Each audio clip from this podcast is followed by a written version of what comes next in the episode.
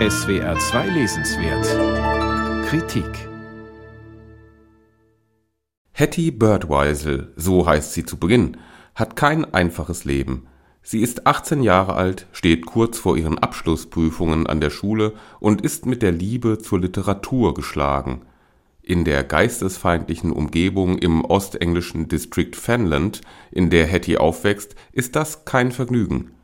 Beseelt von den Versen von Robert Browning und John Milton wird sie zu Hause von ihrem cholerischen Vater mit einem Wutanfall empfangen, weil der unter ihrem Kopfkissen ein Buch mit vermeintlich anstößigen Versen gefunden hat. Nein wir befinden uns nicht im prüden viktorianischen Zeitalter des 19. Jahrhunderts, sondern Ende der 1980er Jahre in der Niedergangsphase der Regierung Thatcher, die ein von sozialen Krisen geschütteltes Land hinterließ.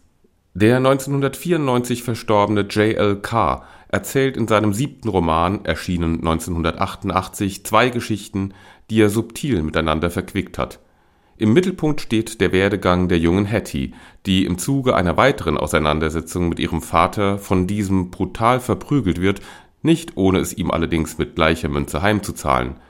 Die opportunistisch geduckte Mutter offenbart Hattie daraufhin, dass sie ein Adoptivkind ist und rät ihr, das Haus so schnell wie möglich zu verlassen.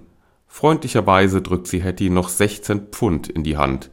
Damit macht Hattie sich auf in Richtung Birmingham um ihrer Herkunft auf die Spur zu kommen. Bald darauf wird Hetty mit Erstaunen feststellen, dass sie ihr Elternhaus nicht vermisst. Der Aufbruch ist eine Befreiung. Die zweite Erzählung, die permanent mitläuft, ist die Zustandsbeschreibung eines in Klassendünkel erstarrten und von sozialen und ethnischen Konflikten erschütterten Landes. In der Darstellung dieser Verhältnisse, der Arbeitslosigkeit, zynischer Arbeitsbeschaffungsmaßnahmen und familiärer Gewalt balanciert J.L.K. geschickt auf dem schmalen Grat zwischen Ernsthaftigkeit und von Understatement grundiertem Humor. Zu voller Stärke läuft dieser charmante Roman allerdings in dem Augenblick auf, in dem Hattie in Birmingham Unterkunft und Arbeit in einer von einer gewissen Rose Gilpin Jones geführten Pension findet. Diese Frau, ein altersloses Unikat mit exzentrischen Ansichten, ist die Herrscherin über einen Mikrokosmos von skurrilen Menschen, die als Dauergäste in ihrer Pension gestrandet sind und die JLK so pointiert wie liebevoll charakterisiert. So ist die rührendste Nebenfigur ein alter Herr namens Mr. Peplow, der Hattie regelmäßig zu einer Teestunde einlädt, der darauf hofft, dass sein hochwertiger Tweedanzug ihn überlebt und ansonsten sehnlich darauf wartet, endlich wieder mit seiner verstorbenen Frau vereint zu sein. Die Gefahr, bei derlei Beschreibungen in die Gemütlichkeit oder in Klischees abzurutschen, entgeht JLK, indem er seinen durchaus nostalgisch angehauchten Humor im richtigen Augenblick immer wieder mit dem gebotenen Ernst grundiert.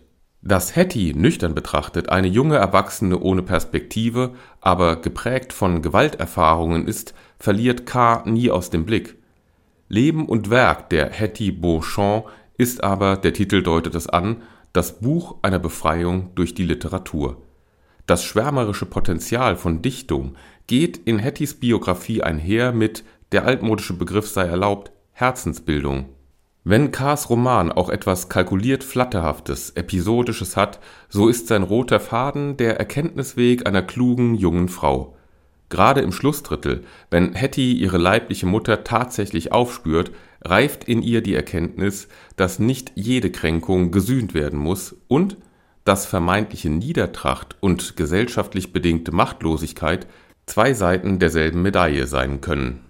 So gönnt K. seiner Heldin tatsächlich ein zart angedeutetes, angemessen dezentes und vorläufiges Happy End. Gut so. J.L. K. Leben und Werk der Hetty Beauchamp. Aus dem Englischen von Monika Köpfer. Dumont Buchverlag, 270 Seiten, 22 Euro